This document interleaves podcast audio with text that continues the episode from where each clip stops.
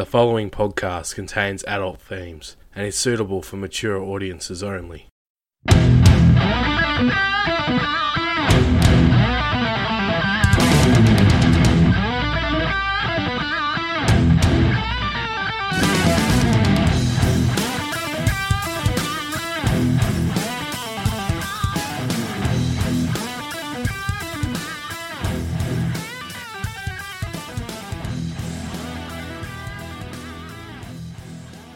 Hi, everyone, and welcome back to Lyrics of Their Life podcast for part two of the Robert Johnson story. I'm your host, Adam Hampton, and if you haven't yet checked out part one of the Robert Johnson story, then I highly recommend you do so in order to understand everything that occurs from here on out. Well, without further ado, let's get straight back into the story from where we left off. This is part two of the Robert Johnson story. This is Lyrics of Their Life.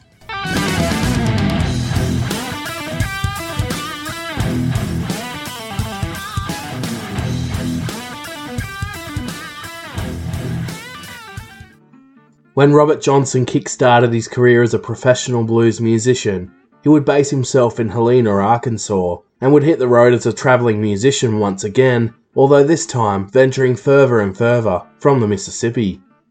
After everything he had been through, Robert started drinking heavily as he was a big fan of whiskey. He smoked cigarettes, and he would disregard any previous morals he had by becoming a womanizer as he went from town to town, wooing the female members of the crowd. Robert would disappear to different towns for weeks to months on end, without telling anyone where he was headed to, or without saying goodbye. Robert would spend many nights sleeping in strange women's beds, and would then move on the next morning, before they could notice him slipping out. He was reckless, and didn't hold a care in the world anymore, as he possessed some of the most sought after skills in the land as a blues musician. He could dance, sing, he was charming of the ladies, and could pull them in just by glancing in their direction. During performances, Robert would focus on just one particular woman for the whole show, ignoring the rest of the crowd, and would usually win them over and sleep with them after the gig. From 1933 to 1934, Robert would stay off and on at the residence of Estelle Coleman in Helena, Arkansas, where the two eventually became romantic and shared a relationship together, with Estelle being around 15 years older than him. Estelle also had a son named Robert Lockwood Jr., so for a period of time, Robert became like a father figure or a stepfather to young Robert. Robert Lockwood Jr. found Robert Johnson to be incredible and was in awe of how good he was at playing many instruments. Johnson would teach Lockwood Jr. everything there was to playing, and it's believed the two shared such a special bond that Johnson only ever revealed his secrets to Robert Jr. Robert Johnson was always paranoid of others learning his technique and would often turn his back if he sensed that they were starting to catch on to how he played guitar. The first song Johnson taught young Lockwood Jr. to play was a song that Robert Johnson would later record called Sweet Home Chicago. Robert Lockwood Jr. would also go on to become an accomplished guitar player and make a living thanks to Robert Johnson's teachings, well after Robert Johnson had passed away. Robert Johnson had become so good that he was literally described as a one man band. Helping him on his way to becoming a great guitarist would be his long fingers and small hands that gave him the perfect reach and grip around the neck of the guitar, which also made it easier to reach each fret and play incredible chords. Even creating multiple sounds at once, in sync, with his thumbs and fingers working together. Others would try and imitate him, but no one could match him, some found his guitar sliding technique to be his trademark, where others say it was his unique ability to play guitar, like a piano, forming the foundations of rock and roll, and even the future of pop music. To get around to different towns, Robert would travel with other blues musicians or individuals who were searching for work in other towns. Together they would work as a team to hitch illegal rides on freight trains as they had little to no money and would instead save it for food and booze.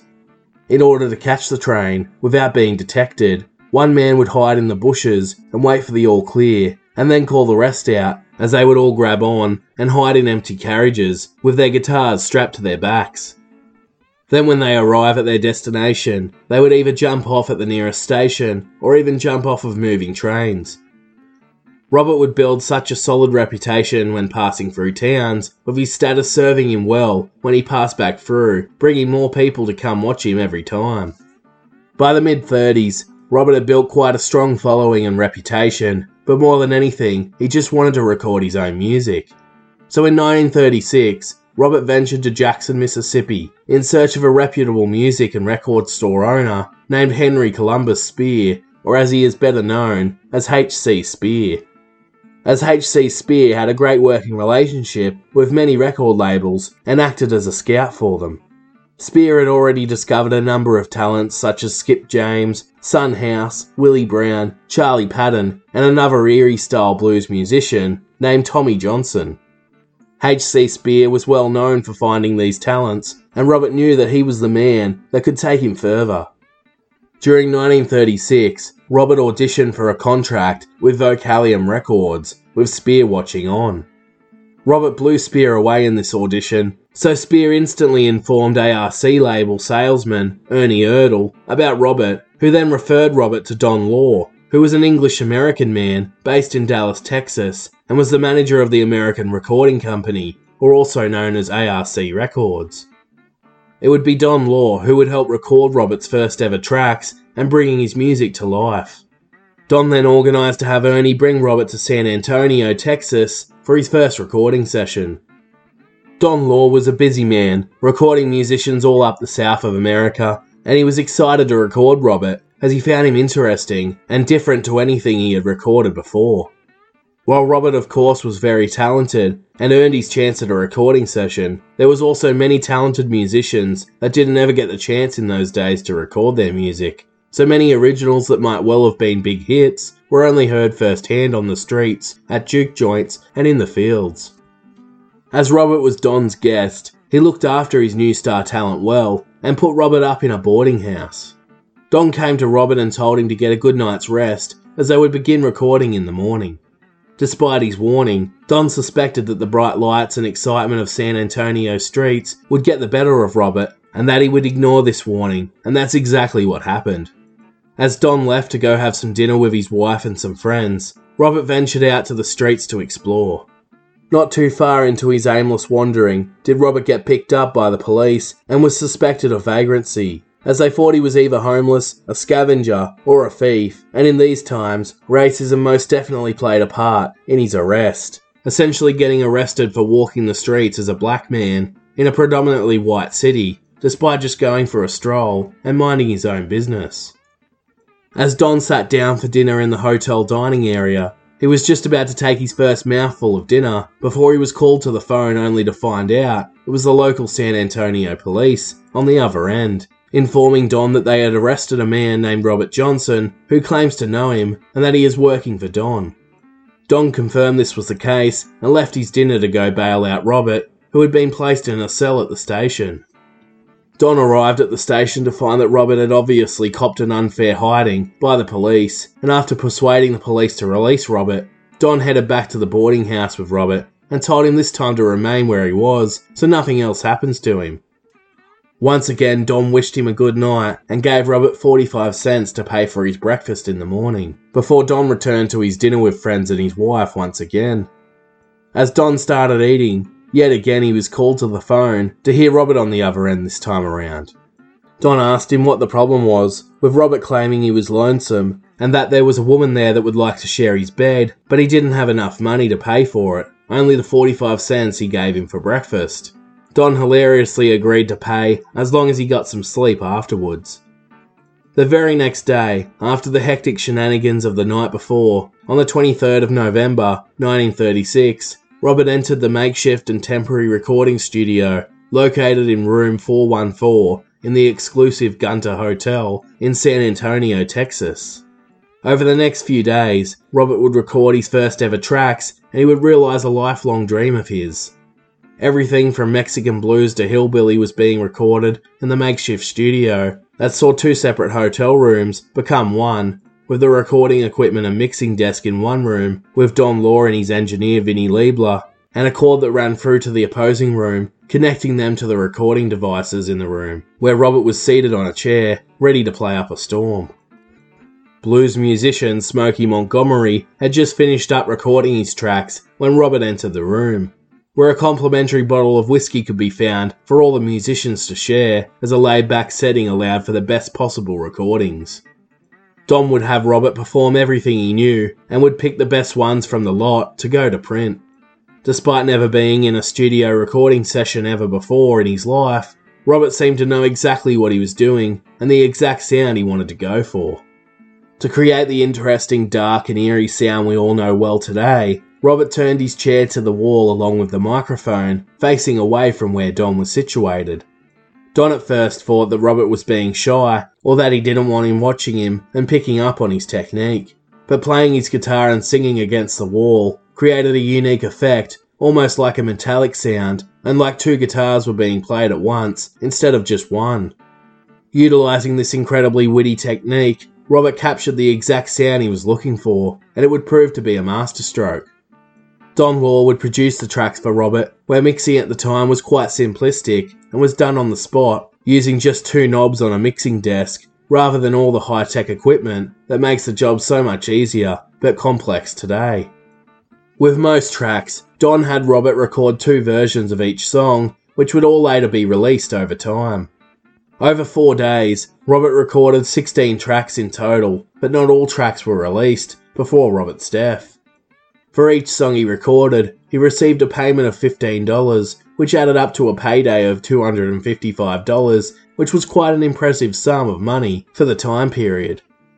While Robert's recordings were sent to be published by the Vocalion record label, Robert returned to the road performing from town to town.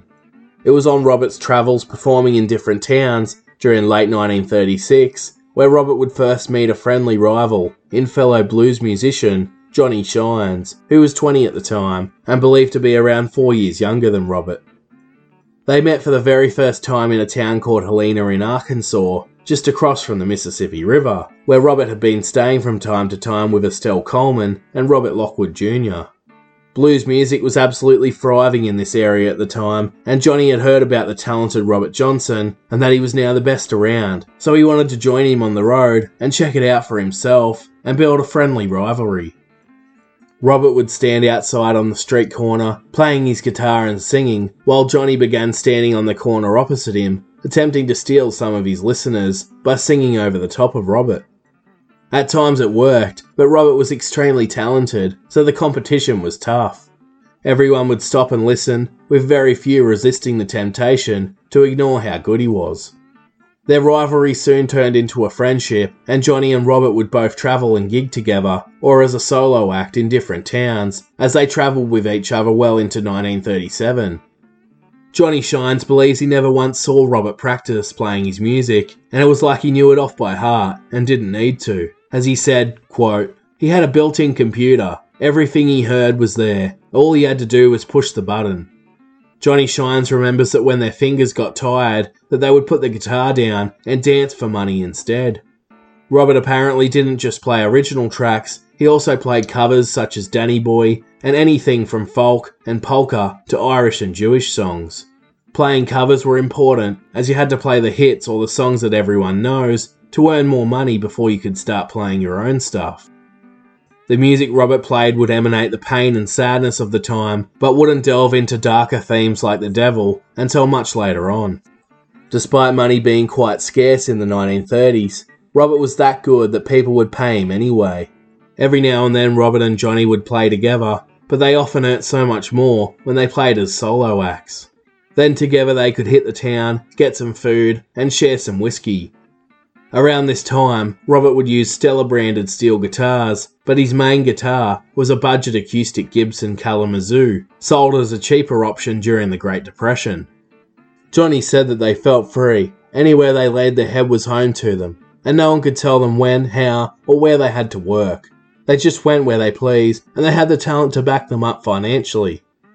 Despite this, Johnny claimed to keep earning money, they did have to keep moving to new places, so those that hadn't heard you yet more than likely would pay you more than those that had already seen them play. Occasionally, the police would ask them to leave when they were busking, but most of the time they allowed them to continue. At times, they were met with racist remarks and horrible slandering when passing through different towns that had a larger population of white people. Johnny believes that while everyone seemed to enjoy their music, some just never could come to terms with them being black musicians, as he said, quote, they just didn't like the face that was doing the music. It was while they travelled together via freight train where Johnny had the chance to chat to Robert. As Johnny described Robert, as a loner who liked his own company, he didn't like getting close to others, and that he was the type that talked a lot about how great his last girl was, how his music is going, where he had travelled to so far, how much money he had earned, and who he ran into along the way. But he wasn't the type to open up about himself or his private life, and for as long as he knew him, Johnny didn't even know about his past with his parents, his wives, or his son. Johnny also said that Robert always seemed to have stuff going through his head, but that he was a very honest man that would always be upfront and tell you if he had a problem with you. At first, Robert and Johnny usually got off and on at the same place and would go busk and then catch another train somewhere else together. But Johnny also said that Robert got to the stage where he would often take off on his own without telling anyone where he was going or why. He would be there one minute, and next minute he was completely gone, with no trace. This led some to believe that Robert had hellhounds on his trail, and that perhaps he was running from them. Johnny liked Robert and often tried to travel at the same time as him, but often lost him on the road, as Johnny would only just be arriving in a town or a city, and Robert would only just be leaving it. Robert did his best to keep his private life separate from his musical aspirations, and when staying in different towns, he would occasionally go by different names, such as reverting back to Robert Spencer, or making up new ones, such as Robert Moore, Robert Barstow, Robert Dusty, or even his favourite alter ego, Robert Sachs, which he appeared to use quite a bit. Robert would also change his first name altogether on occasions, and was said to have even adopted new personalities with these names. All of these extreme measures raised some questions as to why he did this, suggesting perhaps it wasn't just to remain private, and perhaps he had certain people after him, either for money or for upsetting some woman's husband, when he would try and flirt or sleep with them, or simply that he enjoyed being someone other than himself for a change. Robert would entertain working people from all over and would dress professionally wearing a suit and a fedora that he would use to catch nickels and dimes in that people would flick his way. To keep his suit nice and neat, he would change into a spare pair of clothes and roll it up and place it in a paper bag. When he got to the next stop, he would just unroll it, and it was like it had just been ironed or pressed. As time went on, and Robert started earning more money and becoming more popular, it started to go to his head a lot more.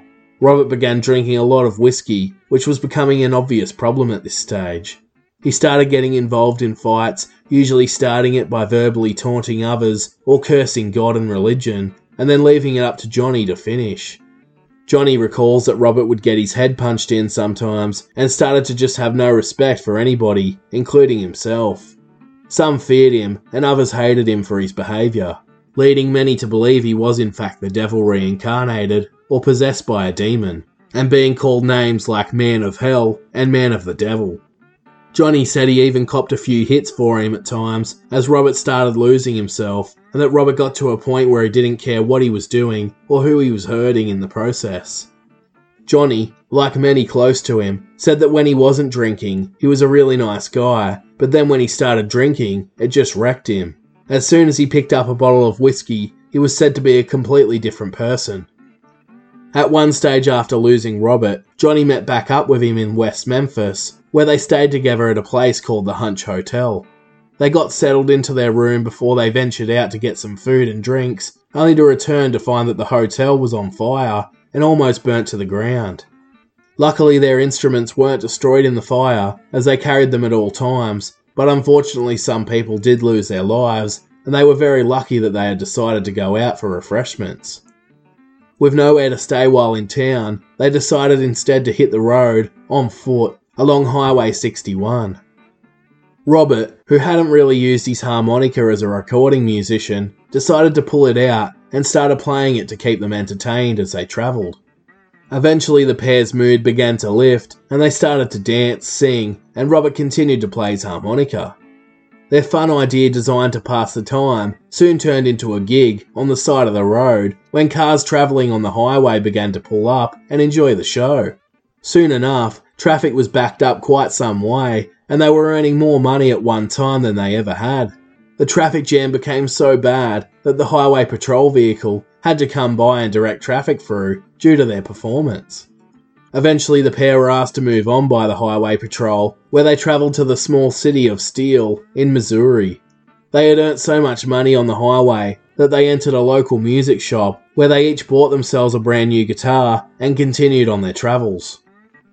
When Johnny started getting in his way too much, Robert eventually went his own way and ventured up the Mississippi, all the way to New York and even Canada via train, according to reports, with the pair losing each other for as long as six to eight months at one stage before reuniting. Johnny claims they also travelled to St. Louis, Chicago, New York, and Canada together, only for Robert to often take off once again without any warning or goodbye. With Johnny quoted as saying, Robert was a very friendly person, even though he was sulky at times, you know, and I hung around Robert for quite a while. One evening he disappeared. He was kind of a peculiar fellow. Robert would be standing up playing someplace, playing like nobody's business. At about that time, it was a hustle with him, as well as a pleasure, and money'd be coming from all directions. But Robert would just pick up and walk off and leave you standing there playing, and you wouldn't see Robert no more, maybe in two to three weeks. So Robert and I, we began journeying off. I was just matter of fact, tagging along. Eventually, the pair completely lost track of each other in the summer of 1938 and would never see each other again. While Robert and Johnny were travelling on and off together through the record label Vocalion, Robert Johnson's very first single was released in March 1937 on a phonograph or a gramophone 78 inch record and included the lead A side single, Terraplane Blues, and the B side, Kind Hearted Woman Blues. At the time, Terraplane Blues would become Robert Johnson's biggest hit while he was alive, and was a moderate success in the Mississippi Delta area, selling around 5,000 copies. It would become his biggest commercial success and was heard on radios and jukeboxes all over the Mississippi. The importance of this song's message would without a doubt influence the future of blues music, and especially rock and roll, with Robert's ability to master the true darker and sexually orientated meaning of the lyrics, allowing the song to be heavily rotated on radio without being banned. On the surface, Terraplane Blues makes reference to the 1932 release by the Hudson Motor Company of the Terraplane motor vehicle, appearing to be a celebration of the new vehicle, and this is obvious with Robert referring throughout the song to changing oil, checking under the hood, and driving the terraplane. But when assessing the lyrics more closely, it's clear to see that the song is actually referring to Robert's woman being unfaithful with another man while he's been gone, and he returns to find her not as intimate with him, almost like she has already checked out of the relationship and is thinking of the other man. Robert attempts to keep the spark alive, but it appears to be no use, as the lyrics read when I feel so lonesome, you hear me when I moan. Who been driving my terraplane for you since I been gone? I'd said I flash your lights, mama. Your horn won't even blow. Got a short in this connection. Well, babe, it's way down below. I'm gonna heist your hood, mama. I'm bound to check your oil. I'm gonna get down in this connection. Oh well, keep on tangling with these wires. And when I mash down on your little starter, then your spark plug will give me fire. The importance of this song and Robert's witty ability to mask the deeper or sexual meaning with another more light-hearted and radio friendly meaning is, believe it or not, all around us today in the music we hear. With this same theme of cars being used as metaphors for sexual innuendo, for example, Little Red Corvette by Prince, Hey Porsche by Nelly, Trampled Underfoot by Led Zeppelin, Rihanna with Shut Up and Drive, and the list goes on and on. On the B side was Kind Hearted Woman Blues, and by this point everyone was going crazy for his music and wanting more. This song was actually the very first he ever recorded, and includes a short guitar solo that would be his only one heard on a recording during his career. Robert appears to almost mimic a song by Bumblebee Slim called Cruel Hearted Woman Blues, only for differences in the wording of the lyrics, but the lyrics are much more complex in Robert's version.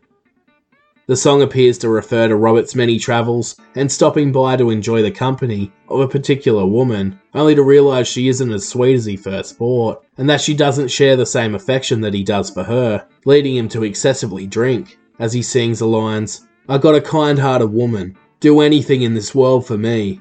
But these evil hearted women, man, they will not let me be. I love my baby, my baby don't love me. And I really love that woman, can't stand to leave her be. Ain't but the one thing, makes Mr. Johnson drink. I was worried about how you treat me, baby. I began to think. Oh, babe, my life don't feel the same. You breaks my heart when you call Mr. So and so's name. She's a kind hearted woman. She studies evil all the time. You wells to kill me, as to have it on your mind.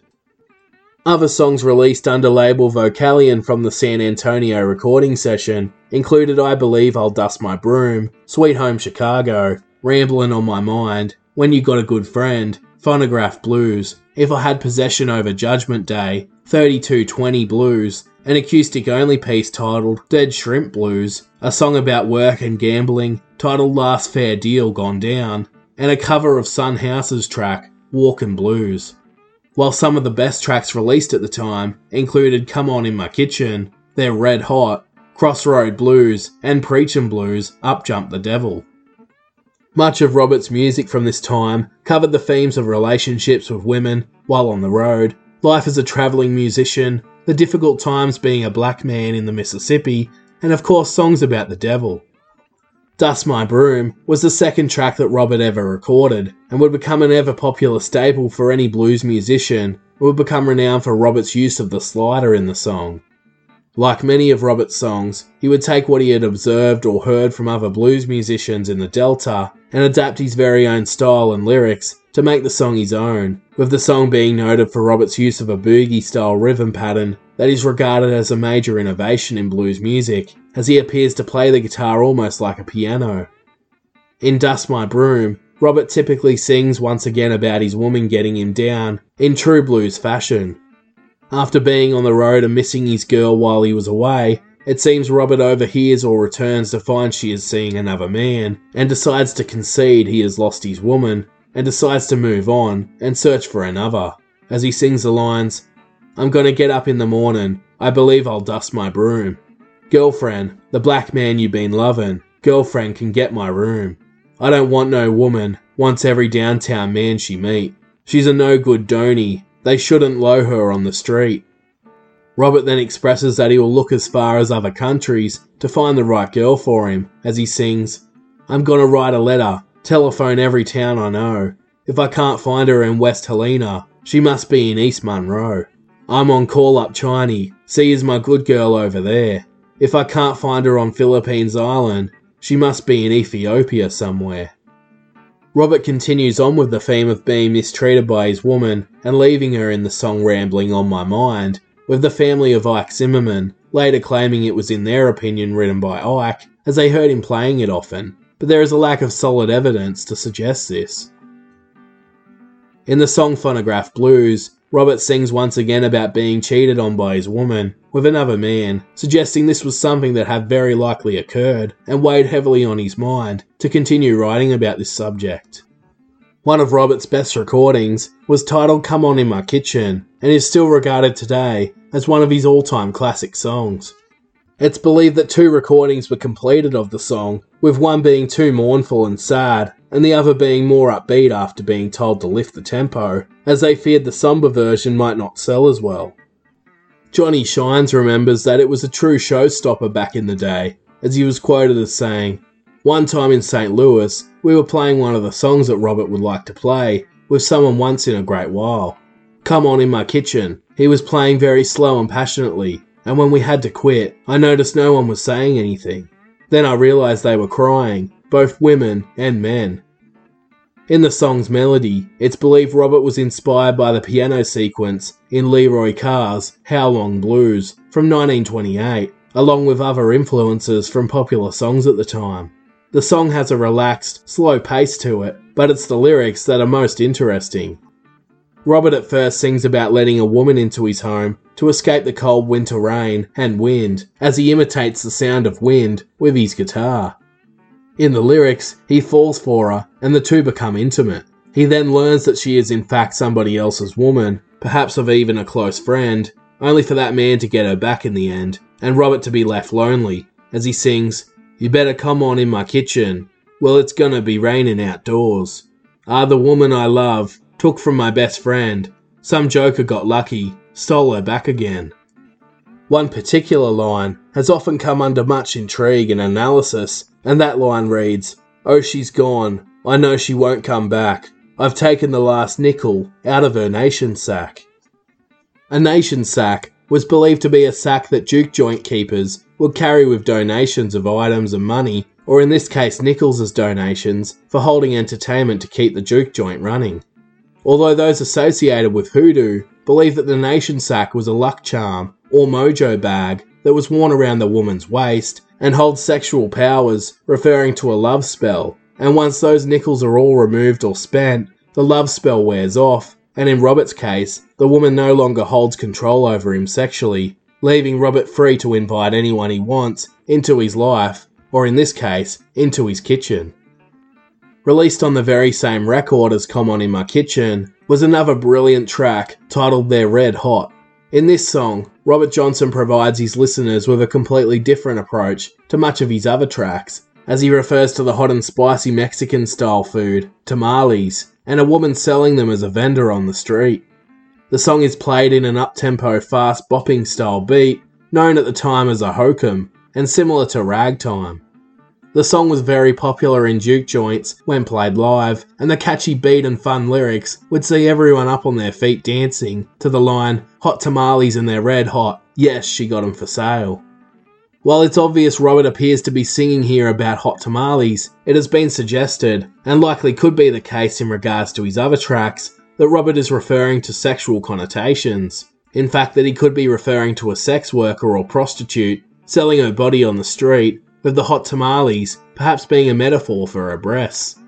It raises the question could Robert have wrote the song and been referring to the woman he spent the night with the night before his first recording session, paid for by Don Law? Or was he simply referring to a woman just selling hot tamales? I guess we'll never really know the truth. The song 3220 Blues speaks of the Winchester ammunition, known as the 3220 rounds, usually utilised in handguns and small rifles. It was the first small game lever action ammunition that Winchester had ever produced, back in 1882. The song was based on a similar track by Skip James, titled 2020 Blues, and it's believed Robert was a keen fan of Skip's, with some claiming he copied parts of his music for his song Come On In My Kitchen as well. One of Robert's all time classic tracks, Crossroad Blues, or commonly known as Crossroads, was released during May of 1937. The song was played with Robert's acoustic slide guitar and spoke of the famous myth of Robert venturing down to the crossroads to sell his soul to the devil, in return to become a famous blues musician. Robert, of course, played on these rumours and hype surrounding this myth, and decided to lay down a track that would ultimately add to suggestions he was under the devil's spell or possessed by demons. Robert refers to himself in the song as Bob, and also references Willie Brown, who with Son House were responsible for Robert leaving town to potentially take himself to the crossroads and then return to prove his ability. As Robert sings, I went to the crossroad, fell down on my knees, asked the Lord above, have mercy, now, save poor Bob if you please. Standing at the crossroad, tried to flag a ride as he continues, I believe to my soul, now poor Bob is sinking down. You can run, you can run, tell my friend Willie Brown. Finally, the song Preachin' Blues Up Jump the Devil appears to speak about the theme of blues music being associated with the devil in the eyes of the Christians. As Robert sarcastically sings about the blues and the devil taking him over or possessing him like the Christians would have him believe. Robert refers to himself as Bob once again in the song and sings about himself in the third person, suggesting that the devil has overtaken him and is speaking for him or about him. This theme continues into his later work as well. The song sees Robert playing his guitar at a fast pace with a plucking style, which could be one of his catchiest hooks of all time, and would be a perfect example of a track that would influence future generations and rock music with Vocalion Records releasing a majority of Robert's recordings from March through to August 1937, Vocalion was so impressed by him that they got Don Law to schedule Robert in for a second recording session on the fourth floor at 508 Park Avenue, Dallas, Texas, in a large storage warehouse that was once the Vitagraph or Warner Brothers Motion Pictures studio building. Robert Johnson recorded another 13 tracks over a two day period on June 19th and 20th, 1937. Once again, Robert would pass by Smokey Montgomery, who had just finished recording some tracks himself, noticing he was dripping in sweat. That day, temperatures were sweltering hot, as it was smack bang in the middle of a Dallas summer. They had decided to record on a weekend, as there would be less traffic noise as opposed to weekdays, and that way they would be able to open some windows. But that day just happened to be busy down on the streets, so they had to shut the windows, adding to the heat and making for an uncomfortable session. With three small fans set up around Robert, in between takes, someone would run by and switch them on or off to keep Robert as cool as possible and to reduce picking up a humming sound during the recording session from the fans. Despite all the obstacles, Robert produced some of his greatest work yet, impressing Don and Vocalion once again. The 13 tracks Robert recorded over those two days were released via three labels this time around, including Vocalion, Conqueror, and Perfect Records, and included the songs Four From Until Late, I'm a Steady Rollin' Man, Stones in My Pathway, Little Queen of Spades, Malted Milk, Hellhound on My Trail, Drunken Hearted Man, Me and the Devil Blues, Stop Breaking Down Blues, Traveling Riverside Blues, Honeymoon Blues, Love in Vain Blues, and a cover of Milk Cows, Calf Blues. Little did anyone know that these would be the final ever recordings of Robert Johnson's life. Some even claim that the second session gave off a vibe that he was running out of life, and like he knew his days were numbered. This, of course, wasn't far from the truth, as he was living quite recklessly at the time. Without a doubt, Robert's second bout of recordings appeared to be much more dark and reference to devil or losing control over his life a lot more than the first session.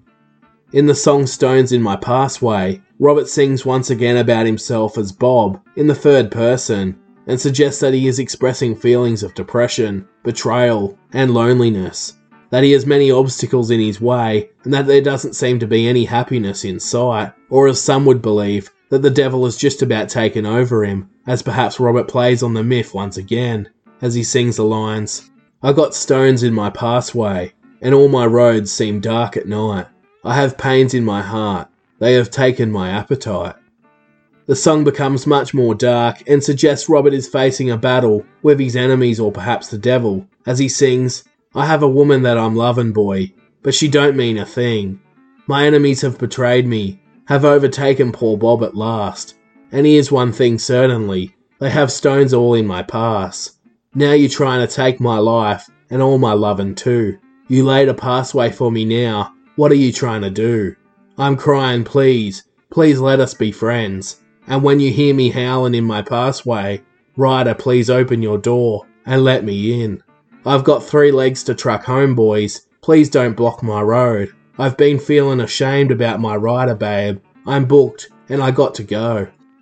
Upon further investigation, according to author and musician Deborah Devey, Stones in My Pathway perhaps refers to the path in which a hoodoo victim supposedly takes when stones are laid down in a cross pattern and a button or piece of clothing from that individual is placed in the centre of the stones and laid out across a walkway.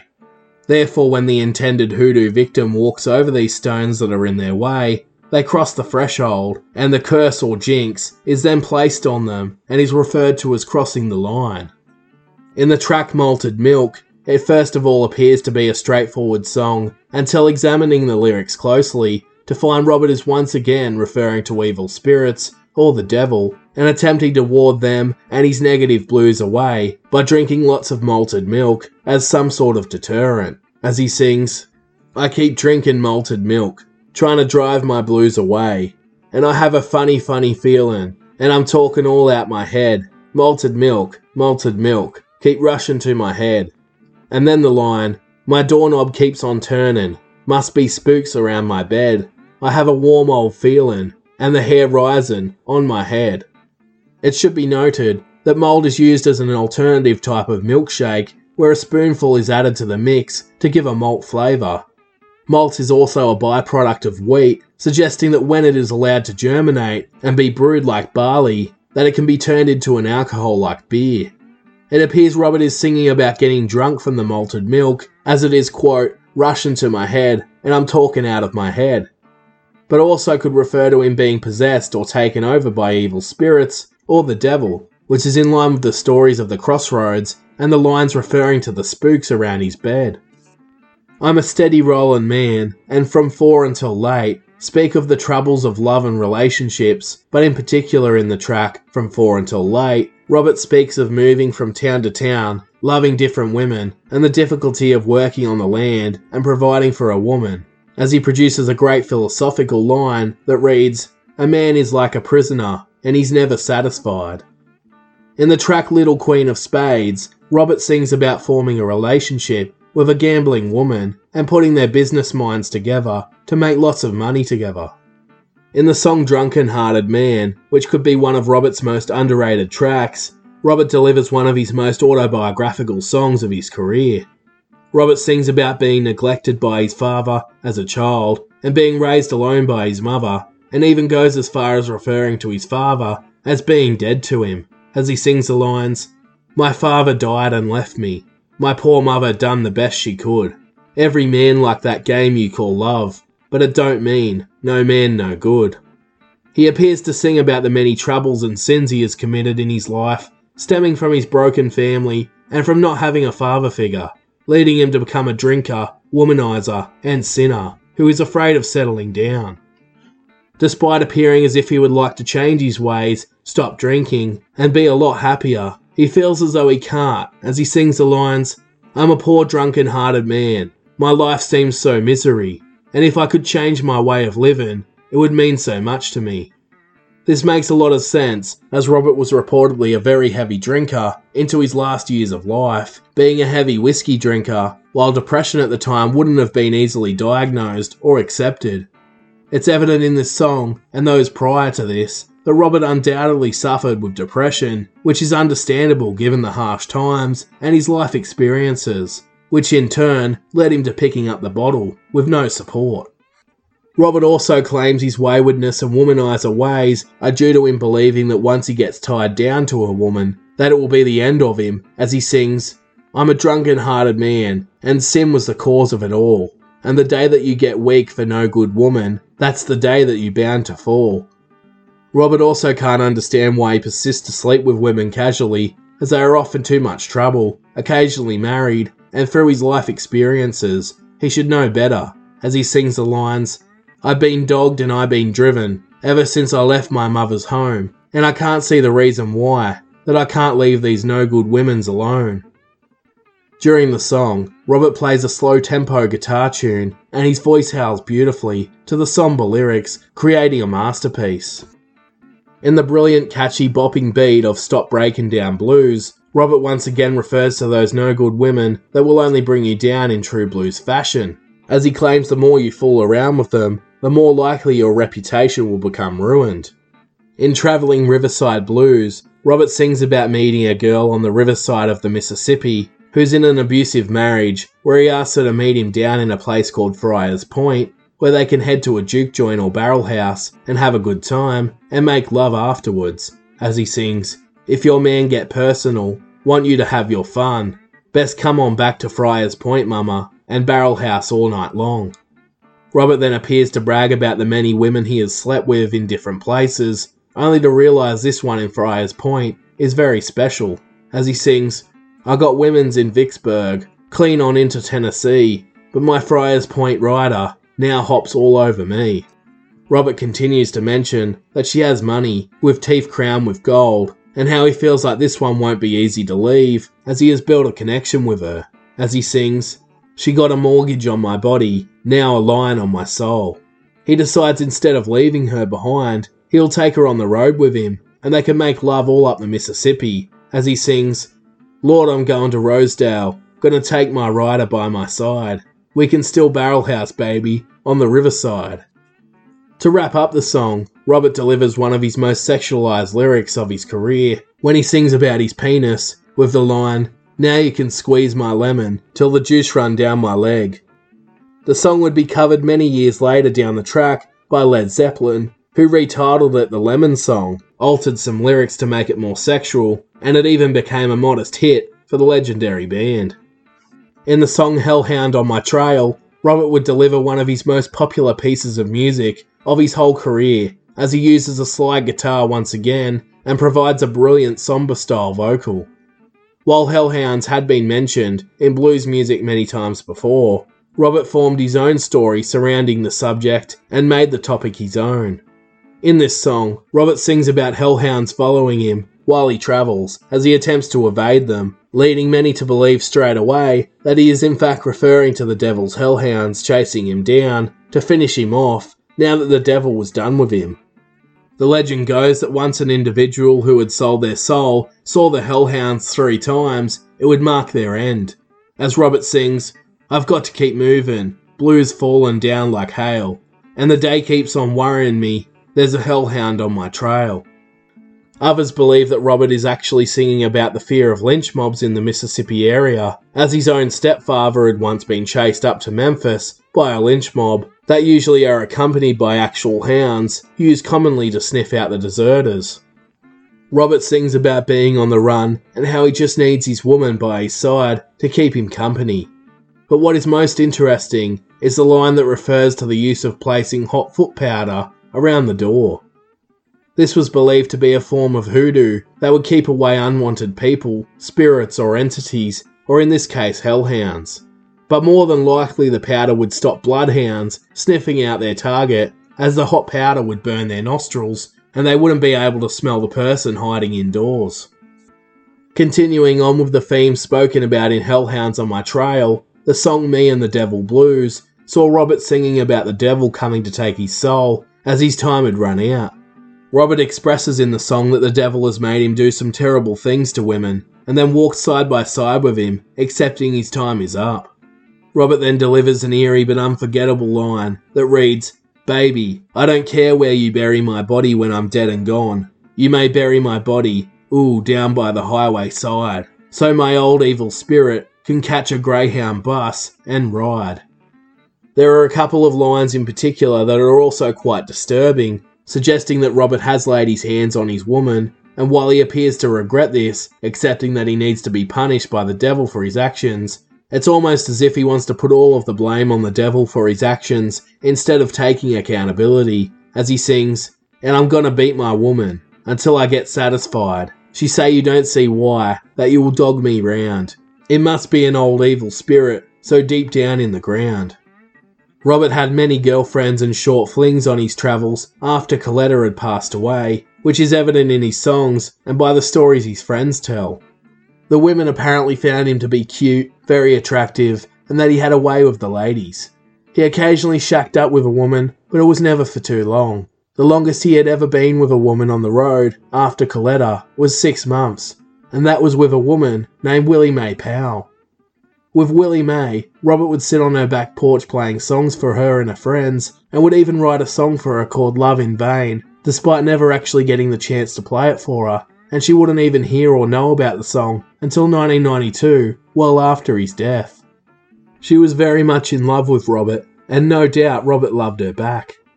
As time went on, Robert told her he was off to make more records and to be a star, and never returned. Robert had asked Willie Mae to come with him on his journey, but Willie Mae admitted she was too scared of being on the road. In the song, Robert uses a train leaving a station as a metaphor for losing Willie Mae. Together they venture to the train station, only to learn that she will not be joining him on his journey. He refers to his love being in vain, as he is taking a big risk by leaving love for his career, and with her rejecting the idea of joining him on the road. Robert feels as though it may be a selfish decision on his part to give up love, but at the same time he feels he has no choice as he sings, And I followed her to the station with a suitcase in my hand. Well, it's hard to tell, it's hard to tell when all your love's in vain. When the train rolled up to the station and I looked her in the eye, well, I was lonesome, I felt so lonesome, and I could not help but cry. All my love's in vain. Robert expresses a feeling of guilt for not staying and also slight anger that she didn't join him. As the train leaves the station, he uses the lights of the train to describe the situation, with the blue light representing his blues and sadness of leaving her behind, and the red lights as an example of losing his mind, which he most definitely did towards the end of his life. Towards the end of the song, Robert can be heard howling Willie Mae's name as he is sad to be leaving her behind, as he truly did love her.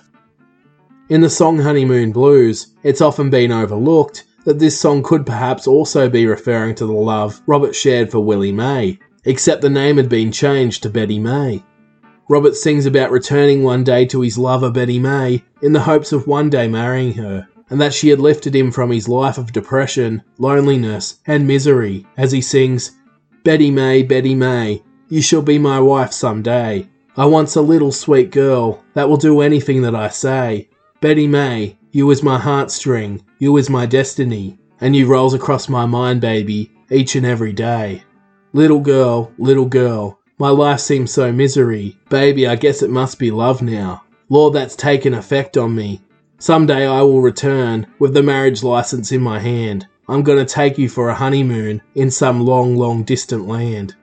While Robert could simply just be referring to a woman he met on his travels named Betty Mae, it's interesting that Robert mentions going away, as he did with Willie Mae, with the intentions of one day coming back to her, which perhaps he did before he passed. We interrupt our program to bring you this important message. Hi everyone, and sorry to interrupt. I hope you're enjoying this episode, but I just wanted to take this opportunity to tell you four ways on how you can support the podcast and play your part in keeping it going so I can continue to bring you more great episodes. If you enjoy Lyrics of Their Life podcast, first of all, it would be greatly appreciated if you could subscribe to the podcast wherever you listen. It's totally free to do. It just means that you will receive a notification when a new episode of the podcast becomes available.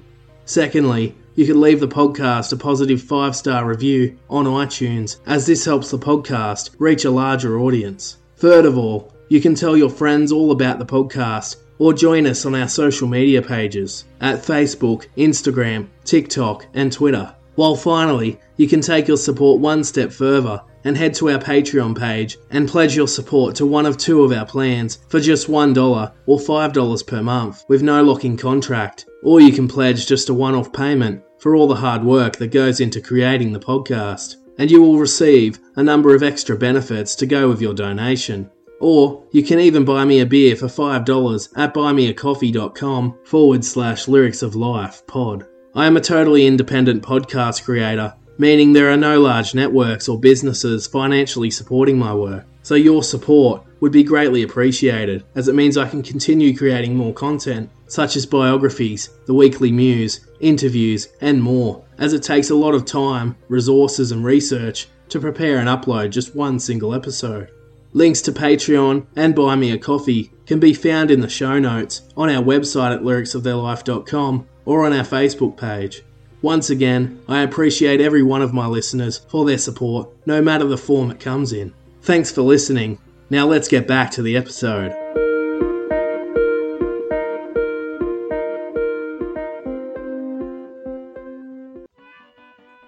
In late 1937, most of Robert's recordings had been released, barring some that would be released in early 1938, and those released much later after his death. As the summer of 1938 rolled around and Robert was back on the road as a travelling musician, he searched for a new purpose after regretfully leaving behind his most recent love interests of Willie Mae and also his old friend Johnny Shines, who he had left behind in Arkansas. Johnny decided he didn't want to head down to the Mississippi as he was concerned about the recent spike in lynchings at the time and feared for his life. Robert would ultimately never see the pair again and he found himself travelling to Friars Point, Robinsonville, and Greenwood in the Mississippi area, all on his own. It was when he arrived in the area that he would visit family, including his half sister Carrie, who he often wrote a letter to, telling her all about his travels. With Robert leaving behind key people in his life, during 1938, he would make a surprise second visit at the residence of Robert's former girlfriend, Virgie, at her grandfather's place where Robert's son Claude was staying. For all these years, Robert had not seen his son, and Claude was about seven years old by this time when Robert turned up. But Virgie's grandfather once again wouldn't allow this to happen and said that he didn't want the devil's music in Claude's life. Claude could see his father out the window of the house as Robert decided to just hand the grandfather a handful of cash that he wanted to go towards taking care of his son, as Robert turned and walked away, and they never saw each other again. Some often wonder did Robert know his time was running out after visiting his son after all these years and leaving him with money to help him get by? When Robert Johnson arrived on a Saturday in the township of Greenwood Town, Robert ran into a fellow African American blues musician named David Honeyboy Edwards, who was standing on the corner of Johnson Street playing his Gibson guitar. Honeyboy was originally from Shaw, Mississippi, and after being taught how to play guitar by his father, he left home age 14 to travel around and play the blues with Big Joe Williams. Ever since, he too had been travelling around playing music. Robert and Honeyboy both performed in a juke joint that night and started drinking whiskey together afterwards. As they got talking, Robert brought up the conversation of their most recent encounters with women while on the road, and brought up Willie Mae Powell. As small as the world was, Honeyboy spoke up and told Robert that Willie Mae was actually his cousin. The pair formed a friendship afterwards that would last until the very end, as the pair travelled to juke joints gigging together in the area and drinking together. Honeyboy even believes that Robert told him that he ventured to the crossroads and sold his soul, although he didn't really believe the story. Robert at the time was believed to be in quite a self destructive state, sleeping with countless women drinking almost all the time, and getting in fights with as many people as he could. The myth of him being possessed by the devil had almost become reality, as he had completely lost his way, and any shred of self respect he once had was completely gone. Everyone that knew him at the time described him as he loved his whiskey and he was crazy about women.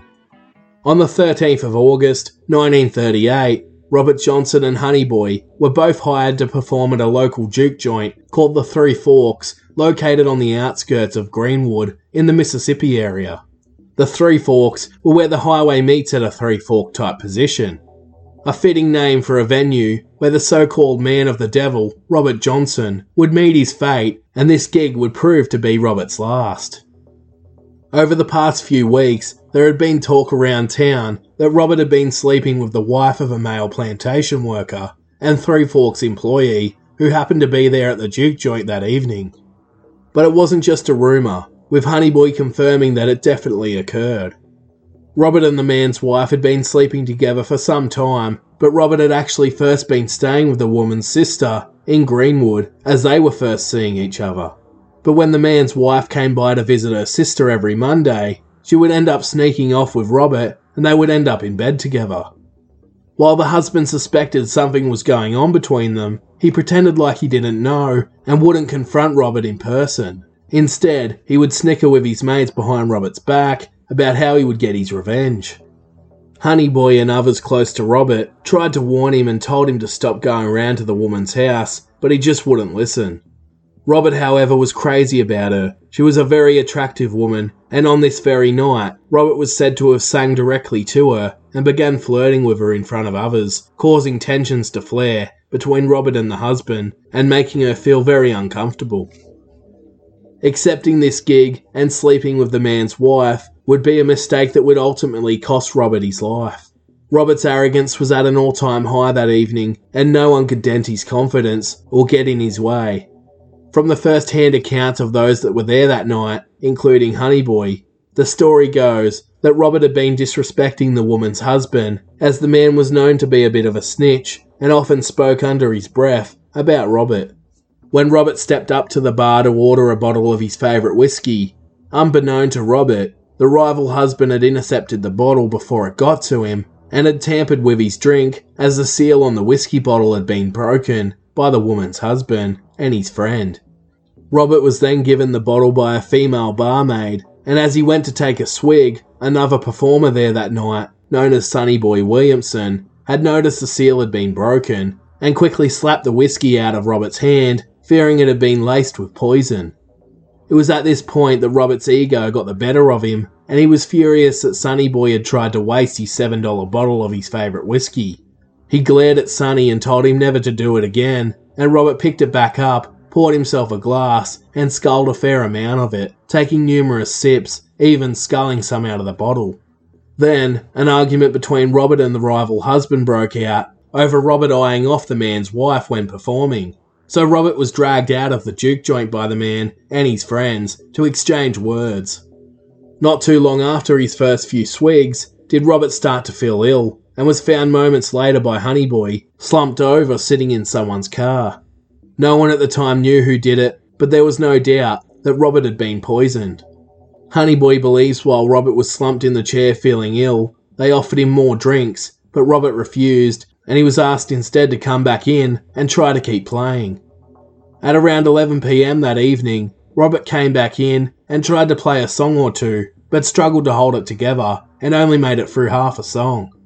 It was clear that he was no good and something was up. Robert could be heard in the bathroom coughing and moaning and was even said to have been coughing up blood. Robert was then put into a room in a nearby plantation house for the night, where he was heard howling like a wolf and crawling around the floor in pain. The following day at around 2:30 p.m., as Robert's condition wasn't improving, Honeyboy drove Robert to a house where he could rest in a small village called Baptist Town, where Honeyboy had been staying. From the time of being poisoned to his death, it took Robert three long, painful, grueling days to succumb to the illness caused by the mysterious poison. Before he died, Robert left a note that read, Jesus of Nazareth, King of Jerusalem, I know that my Redeemer liveth, and that he will call me from the grave. As Robert was dying, he would be bleeding from the mouth, vomiting, and suffering from extreme abdominal pain, forcing him into a convulsive state, where he eventually passed away. Robert was pronounced dead on the 16th of August, 1938, and was just 27 years old. He died alone in that little old yellow house, with no doctor seeing him at all.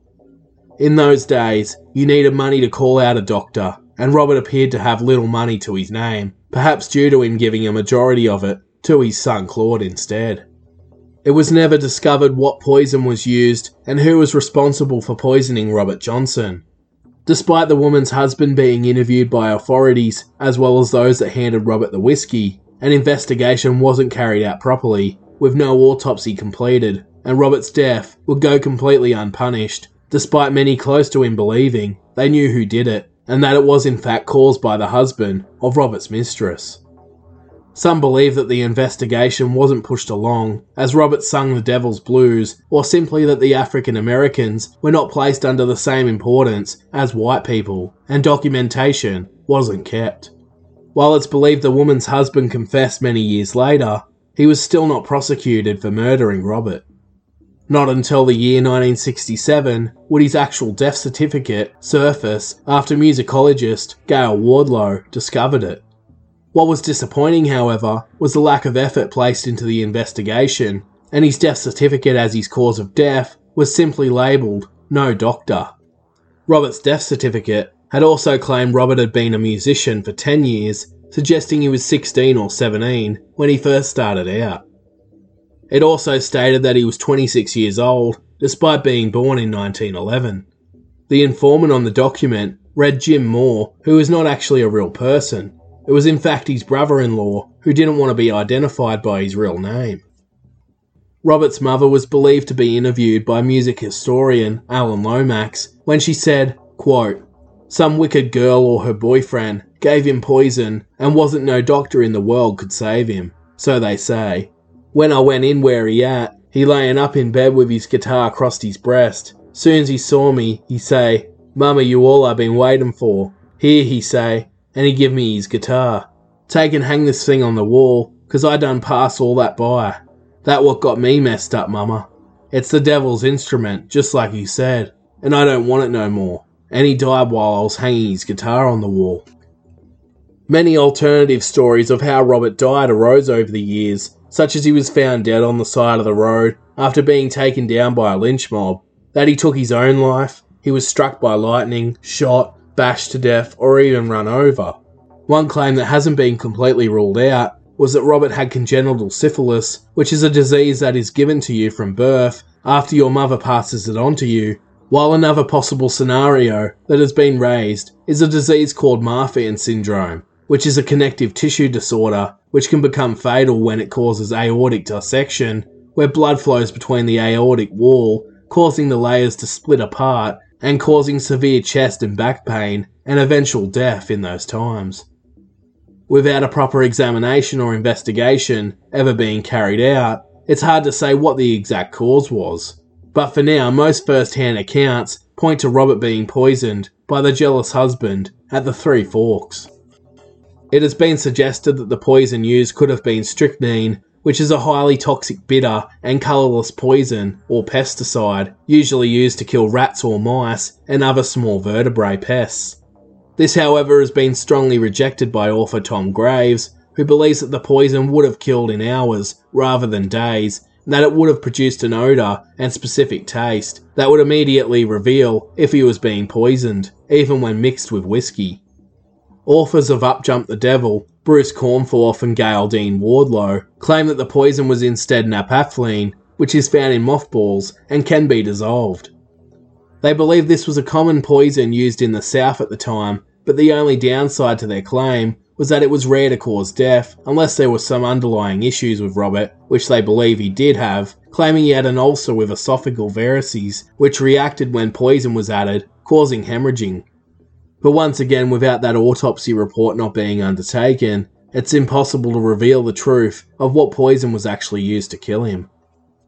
The resting place of Robert Johnson has never actually been confirmed, but some say he is buried at Mount Zion Missionary Baptist Church near Morgan City, Mississippi, on the edge of the highway, 15 miles outside of Greenwood, where a memorial gravestone can be found in his honour, and a line from Me and the Devil Blues can be found inscribed on the gravestone reading, You may bury my body all down by the highway side, so my old evil spirit can catch a greyhound bus and ride and also inscribed on it is the King of the Delta Blues.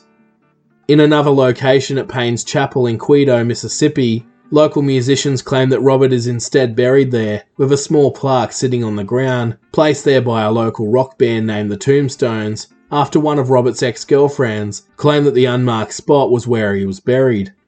Another theory suggests he is buried near Greenwood at Little Zion Church under a pecan tree in the cemetery while the fourth scenario was that Robert was buried closer to where he died, near Greenwood, in what is called a potter's field, where drifters and convicts with no money or insurance would be buried.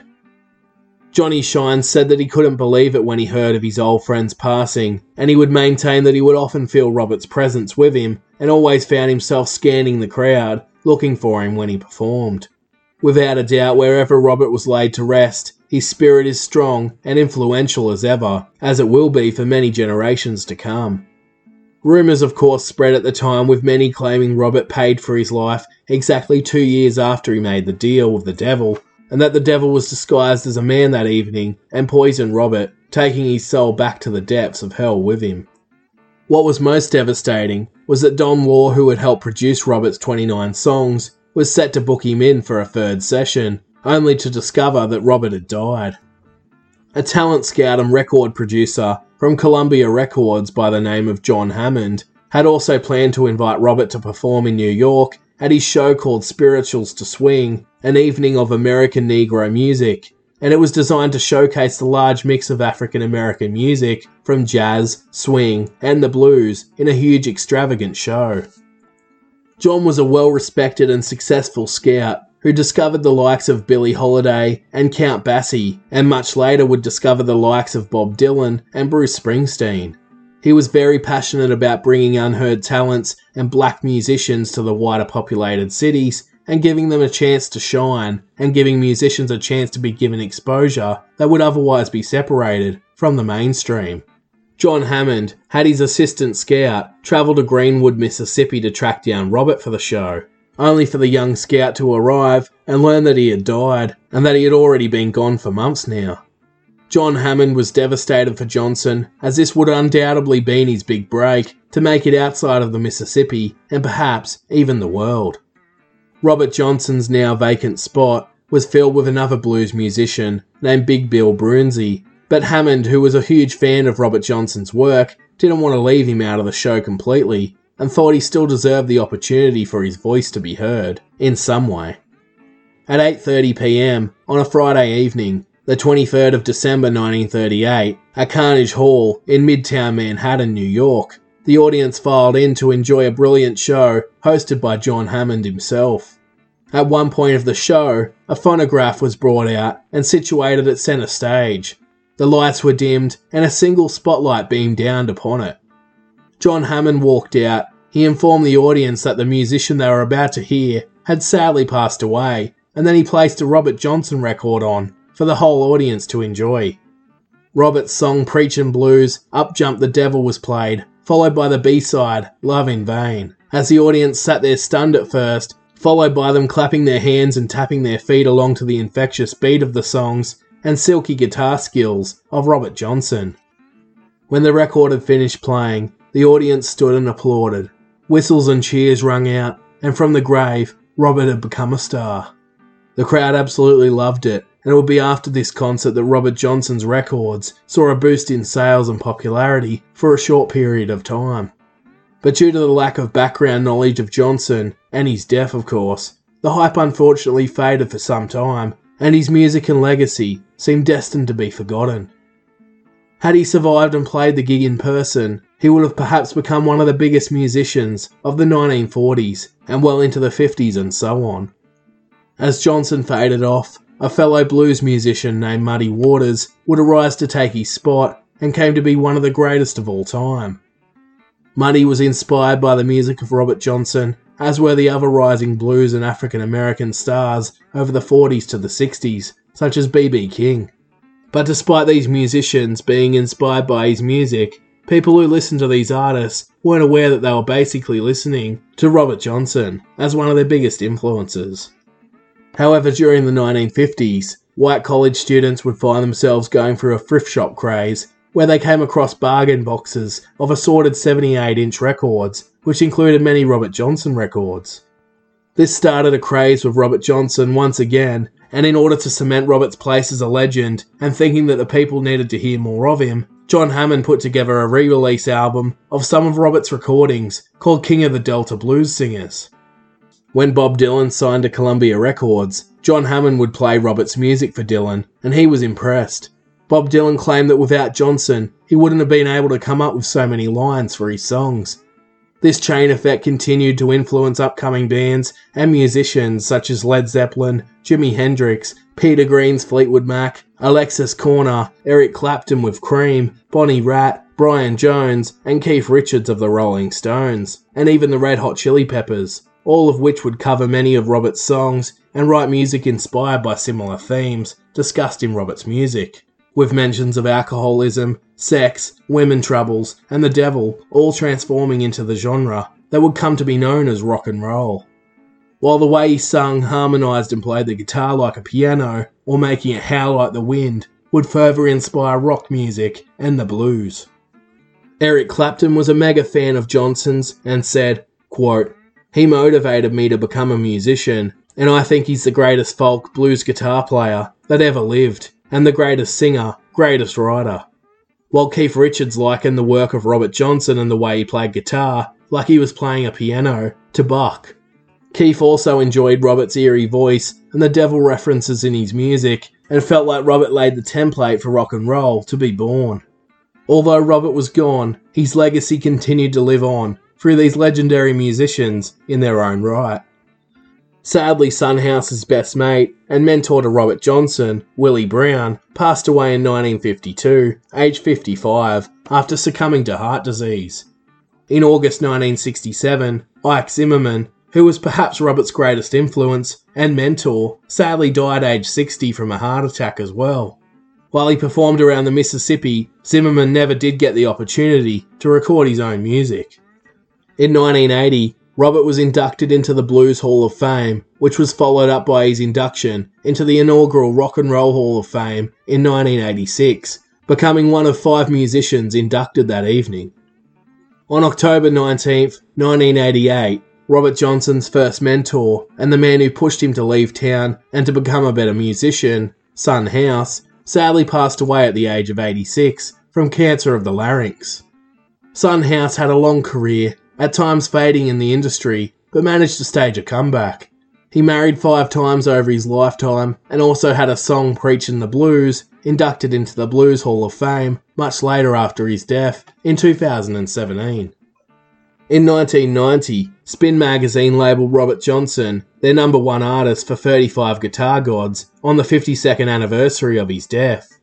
From 1990 to 1991, Robert also won a Grammy for Best Historical Album and a Blues Music Award for the album The Complete Recordings, which was a double compilation album including various versions of all of Robert Johnson's recordings. It sold over 1 million copies, and in 1992, it would be inducted into the Blues Hall of Fame also. Also in 1991, a documentary called The Search for Robert Johnson, hosted by the son of John Hammond, was released, featuring extensive insight into the life of Robert Johnson, and is one that I highly recommend checking out. On April 20th, 1992, Robert's former travelling musician pal, Johnny Shines, sadly passed away aged 76 in Tuscaloosa, Alabama, in the US. Johnny had continued to perform and gig around the country and even released his own music. Later in 1992, he was also inducted into the Blues Hall of Fame. In 1995, the Rock and Roll Hall of Fame named its 500 songs that shape rock and roll, with four of Robert's being included, with Sweet Home Chicago, Crossroad Blues, Hellhound on My Trail, and Love in Vain all being named. In 1998, Crossroad Blues was inducted into the Grammy Hall of Fame, while in the year 2000, he was inducted into the Mississippi Musicians Hall of Fame. In 2003, Rolling Stone magazine ranked Robert Johnson fifth on their 100 greatest guitarists of all time list, which he later dropped to 71 in 2015. Also in 2003, the album The Complete Recordings was put into the National Recording Registry, recognising the cultural importance of his music, which reflected history and life in the US during the 1930s. In 2004, Eric Clapton released an album titled Me and Mr. Johnson, featuring Eric Clapton covering 14 of Robert's songs, all of which he had covered heavily over the years as one of Johnson's biggest fans. The album went on to sell around 2 million copies and charted within the top 10 in 15 countries, including the US, UK, and the Australian Jazz and Blues chart. In 2006, Robert was awarded the Grammy Lifetime Achievement Award, and in 2010, 72 years after Robert had died, he was ranked ninth by Gibson in the top 50 greatest guitarists of all time, proving that Robert's legacy was well and truly not forgotten, and proving the significance he has had on music so many years on from his death. Sadly, on the 29th of August 2011, another of Robert Johnson's close friends and travelling companions, who was one of the last people by Robert's side, in Dave Honeyboy Edwards, passed away at the age of 96 after succumbing to congestive heart failure at 3am in the morning. Honeyboy had been continuing to gig at festivals and perform the blues for all these years. He briefly retired due to ill health in July of 2011, but was set to return to the stage and perform at midday the day he passed away. Back in 1996, Dave Honeyboy Edwards was inducted into the Blues Hall of Fame he received a number of awards for his contribution to blues music over the years, and even took home a Grammy in 2008 for Best Traditional Blues Album for the last of the great Mississippi Delta bluesmen, live in Dallas. And in 2010, he received a Grammy Lifetime Achievement Award. Robert Johnson's story in relation to the myth of the devil at the crossroads would be the source for many trends in pop culture, including TV shows, movies, and books. In the TV show Supernatural, the story of Robert Johnson is told out of context, with the devil appearing in the shape of a woman and kissing Robert, and hellhounds chasing him to his death. Robert would also become the fifth member of the infamous 27 Club that now includes the members Brian Jones, Kurt Cobain, Jim Morrison, Janis Joplin, Amy Winehouse, and Jimi Hendrix, just to name a few. To qualify for this club, you must die at the age of 27 under suspicious or mysterious circumstances, usually through murder, suicide, or unknown causes. Robert's son Claude Johnson went on to become a truck driver and had six children of his own, who have also gone on to have children of their own. Unfortunately, Claude passed away on the 30th of June 2015, aged 83. Robert's grandson Stephen Johnson now looks to carry on his father and his grandfather's legacy, and along with many historians, they have managed to unearth many pieces to the mysterious puzzle that is Robert Johnson's life story. Today, not many of the old plantations, juke joints, and buildings still stand, including Three Forks, the place where Robert Johnson met his fate. It is now hardly noticeable and was destroyed by a tornado that ripped through the area many years later. For many years, it was believed that no photographs survived featuring Robert Johnson until a couple of them surfaced in the 1980s. This included the photos known as the dime store photo and the studio portrait, where Robert can be seen posing with a cigarette dangling from the corner of his mouth while holding his guitar, which was since published in Vanity Fair magazine. Most recently, however, in 2020, a third image was discovered of Robert smiling at the camera while in a photo booth, and have since been published by Vanity Fair in May 2020 on the front cover. There are said to be a couple more photos of Robert out there, but have not been released by the Johnson estate. Robert would never once be caught on video, however, so unfortunately, those of us today will never see him in live action. While Robert Johnson left this earth way too soon and arguably became the star he always wanted to be, long after he was gone, there's no doubting that his legacy still lives on today, and the significance and influence he has had on the music we have all grown up listening to signifies that he is not only one of the greatest blues musicians of all time, but one of the greatest musicians, period.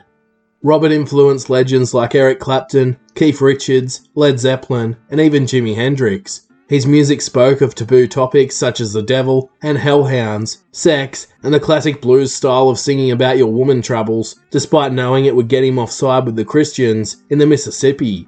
And the way he played the guitar and wrote his lyrics would form the basis for the greatest genre of music of all time rock and roll. From what we do know about Robert Johnson's life, he lived an incredibly interesting existence, travelling from place to place as a free man playing with mates on the road, and sharing love with many beautiful women along the way. Despite his many battles with losing two partners and children during childbirth, being shunned by a community and his mentors, being raised in a harsh environment with a lack of a father figure, and losing the right to see his only living son, Robert managed to put this pain and anger into his music, creating 29 masterpieces that we're all left here to enjoy. Whether he got his incredible, seemingly overnight talents from the devil at the crossroads, or from being mentored by Ike Zimmerman in the graveyard, there is no questioning how talented this man was, and how sad his downfall would become when his way with the ladies and his problem with the drink would ultimately come back to bite him in the end. Had Robert survived that ordeal, one could only imagine would he have risen higher as a mainstream star, or was it simply his fate? One thing is for certain a legend that is Robert Johnson will never die and will continue to live on through his music for many generations to come, as it has done in the past.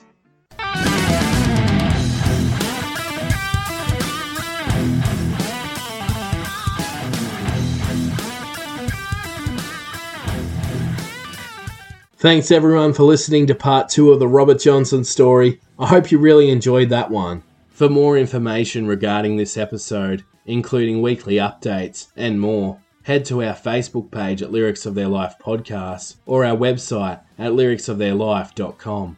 If you really enjoy the podcast and would like to give back for the hard work that goes into it, it would be greatly appreciated if you could leave a review on iTunes, let your friends know about what they've been missing out on, and click the free subscribe button to the podcast so you can receive new episodes direct to you when they become available. If you would like to support the podcast financially, then feel free to head to Patreon, where you can pledge your support for as little as $1 a month. Every bit of support is greatly appreciated, and it means I can continue bringing you more great episodes in the future. Once again, thank you all for listening. I'm your host, Adam Hampton, and this is Lyrics of Their Life.